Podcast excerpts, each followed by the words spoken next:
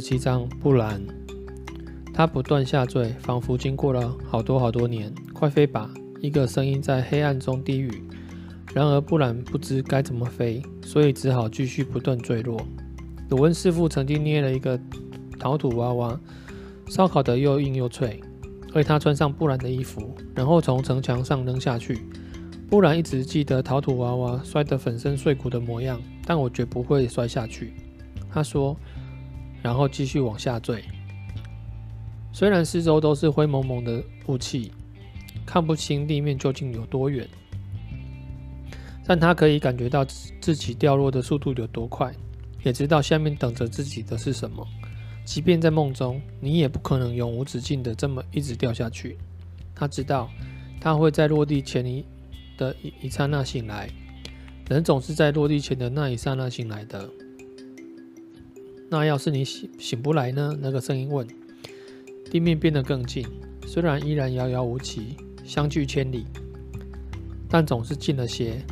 自身半空又冷又暗，没有太阳，没有星辰，只有迎面扑来的大地和灰雾，还有这陌生的细雨。他好想哭。不要哭，飞。我不会飞。布兰说。不会，不会啊。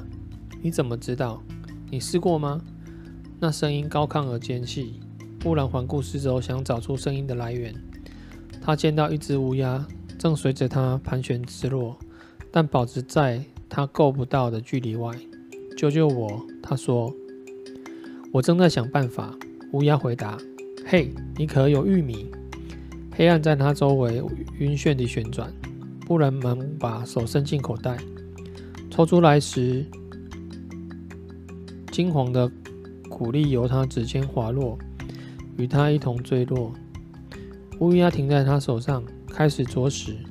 你真的是乌鸦？布兰问。你真的在往下坠？乌鸦反问。这只是一场梦，布兰说。是吗？乌鸦又问。我摔到地面的时候自然会醒的，布兰告诉鸟儿。等摔到地面你就死了。乌鸦说完，径自去吃玉米。布兰低下头，现在他可以看见白雪皑皑、皑皑的连绵峰峦，银色河流在深绿树林中留下了蜿蜒丝线。他闭上双眼，哭了起来。哭哭啼啼没用的，乌鸦说：“我说了，唯一的办法就是飞，就是飞，不是掉眼泪。这有什么难？我不就在飞？”乌鸦腾空飞起，拍着翅膀。绕在布兰手边，可你有翅膀。布兰指出，说不定你也有。布兰沿着肩膀摸索，想找自己的羽毛。翅翅膀不止一种，乌鸦说。布兰看到自己的手脚，好瘦啊，瘦得跟皮包骨一样。难道他一直都这么瘦？他试着去回忆。一张脸从灰雾中浮现，闪耀着金色的光芒。好好想一想。我为爱情做了些什么？他说。布兰尖叫起来，乌鸦腾空飞起，嘎嘎大叫。不是那个，他对他失声叫道：“忘记那个。你现在需要的不是他，忘记那件事，抛开那个念头。”他不停地在布兰肩头啄他，那张亮澄澄的金黄脸孔便消，随即消失。这时，布兰越掉越快，朝地面急速扑去。灰雾在他耳际怒吼：“你对我做了什么？”他噙着眼泪问乌鸦：“我在教你飞，我不会飞。你现在不就在飞？我在往下掉，飞都是从坠落开始的。”乌鸦说：“往下看，我怕。往下看。”不然往下看，觉得五脏六腑简直都快要融化，地面正朝他迎面袭来，整个世界瘫在下方。如同一幅五颜六色的织棉，每一件事情都清晰无比。他甚至忘却了恐惧。王国全境和行走期间的行色人士尽收眼底。他以翱翔、翱空翔鹰之姿俯瞰宁东城，高处观之，原本高耸的塔楼竟显得矮胖，城墙则成了泥地上的线条。他看到阳台上的鲁温师傅一边用纸擦的晶亮的青铜管观测天象，一边皱着眉头在记事本上涂涂涂写写。他看见哥哥罗伯在广场上练练习剑术，手中拿着金金刚打造的真正武器，个头比记忆中更要高壮。他看见在马房里工作的那个头脑简单的巨人阿多，轻而易举、轻而易举、一举地把铁砧扛在肩上，仿佛常人竖起稻束，送往铁匠密垦的锻炉。在神木林的深处。高大苍白的榆梁木正对着黑水潭里的倒影沉思，树叶在冷风中作响。当他发觉布兰看着自己，他也自直水里抬起视线，定定地回望他。向东望，他看到一艘帆船乘风破浪，穿越咬人湾。他看见母亲独自独坐船舱，盯着面前。桌上一把沾满血渍的尖刀，随手使劲划桨。罗德立克爵士靠着桅杆颤抖喘息。一阵暴风正在他们前方形成，一团怒吼的翻滚乌云，充满无边的闪电雷霆。但不知怎的，他们却看不到。他又向南望，只见三叉戟河的蓝绿河水奔流浩荡。他看到父亲脸上刻满哀伤，正向国王苦苦哀求；看到大姐三莎夜里哭着入眠；看到二姐艾莉亚静静地凝望，把秘密藏在心中。他们全被黑影所笼罩，其中一个暗影如灰烬，还有张猎犬般恐怖的脸；另一个则全身耀眼金甲，金甲美丽宛如阳光。他们之后站着一个身穿石甲的巨人，更为高壮。当他揭开面罩，里面空空如也，唯有无尽的幽暗和浓浓的黑血。抬起眼，他的视线越过海峡海，清晰望向自由贸易城邦及彼方宛如绿色汪洋的多斯拉克草原，望向翻，望向丰软脚下的维斯多斯拉克。望向玉海的传奇之地，望向夏亚之外的阴影之地，魔龙正在那里粗肃的旭日下蠢蠢欲动。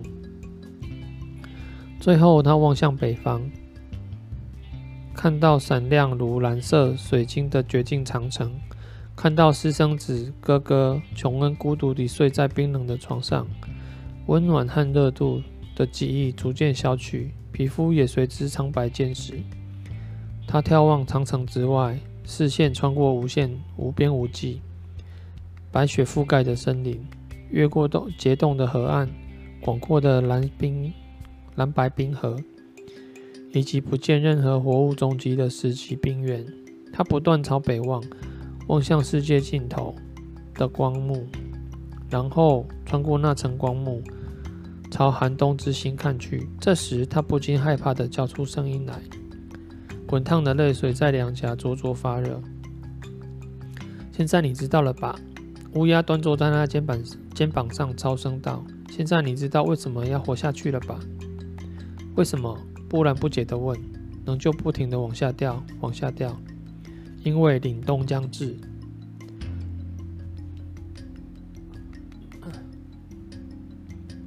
布兰看着肩膀上的乌鸦，乌鸦也看着他。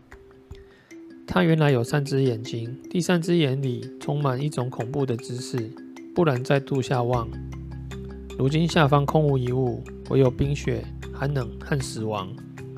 在一片冰冻的荒原上，插满了锯齿状的蓝白冰针，正等着拥抱他。它们如飞毛般朝他射来。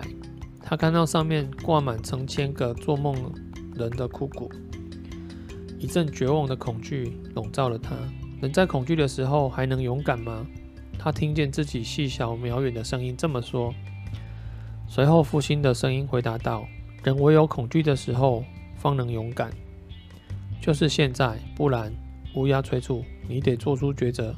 若是不飞，就只有摔死一途。”死亡尖厉声尖叫着朝他伸出魔爪。布兰伸展手臂，飞了。看不见的翅膀，看不看不见的翅膀，饱饮长风，充满空气，将它带往高处。下方可怕的冰针逐渐消退，天顶穹苍豁然开朗。布兰伸展展翅翱翔，这感觉比爬墙还棒，比任何事都棒。它下面的世界越来越小，我会飞了。它开心地叫道：“我知道。”三眼乌鸦说：“它振翅而飞。”翅膀拍打着它的脸庞，减缓它的速度，遮蔽它的视线。它不由得在空中摇摆不定。乌鸦的嘴尖嘴狠狠啄进它额头中央，两眼之间，布兰突然觉得一阵一阵尖锐的疼痛。“你干什么？”他尖叫道。乌鸦张嘴对他嘎嘎叫，那是充满恐惧的刺耳呐喊。随后，原本笼罩他的秽物突然开始颤抖旋转。旋转，如同布幔被一把掀开。他这才发现，那只乌鸦赫然是个满头黑发的女士。他好像在什么地方见过她，在林东城里见过她。对，是这样，没错。这下他记起她了。接着，他明白自己正是身在林东城，在某个寒冷高塔房间里的床上，而那个黑发女人失手。把一瓶一盆水倒在地上，他顾不上摔破的盆子，径自奔下楼梯，一边高喊：“他醒了，他醒了，他醒过来了！”布兰摸摸额双眼之间，刚才乌鸦啄的地方还热麻麻的，但额头上却没有任何痕迹，既没有流血，也没有伤口。他觉得虚虚弱又晕眩，试着想下床，床却动弹不得。就在这时，床边有了动静，有个东西轻轻跳上他的双脚，用一双黄澄澄、像是闪亮大太阳般的眸子看进他的眼睛。窗子敞开，屋里很冷，但狼传来的暖意却像热水般、热水澡一般包包围住他。布兰方才明白这是他的小狼，真的吗？他长得好大了。他伸手落叶般颤抖的手摸摸他。等到哥哥罗伯三步并作两步跑上高塔，上气不接下气地冲进房间时，冰原狼正舔着布兰的脸。布兰抬起头，一脸安详地说：“我要叫他夏天。”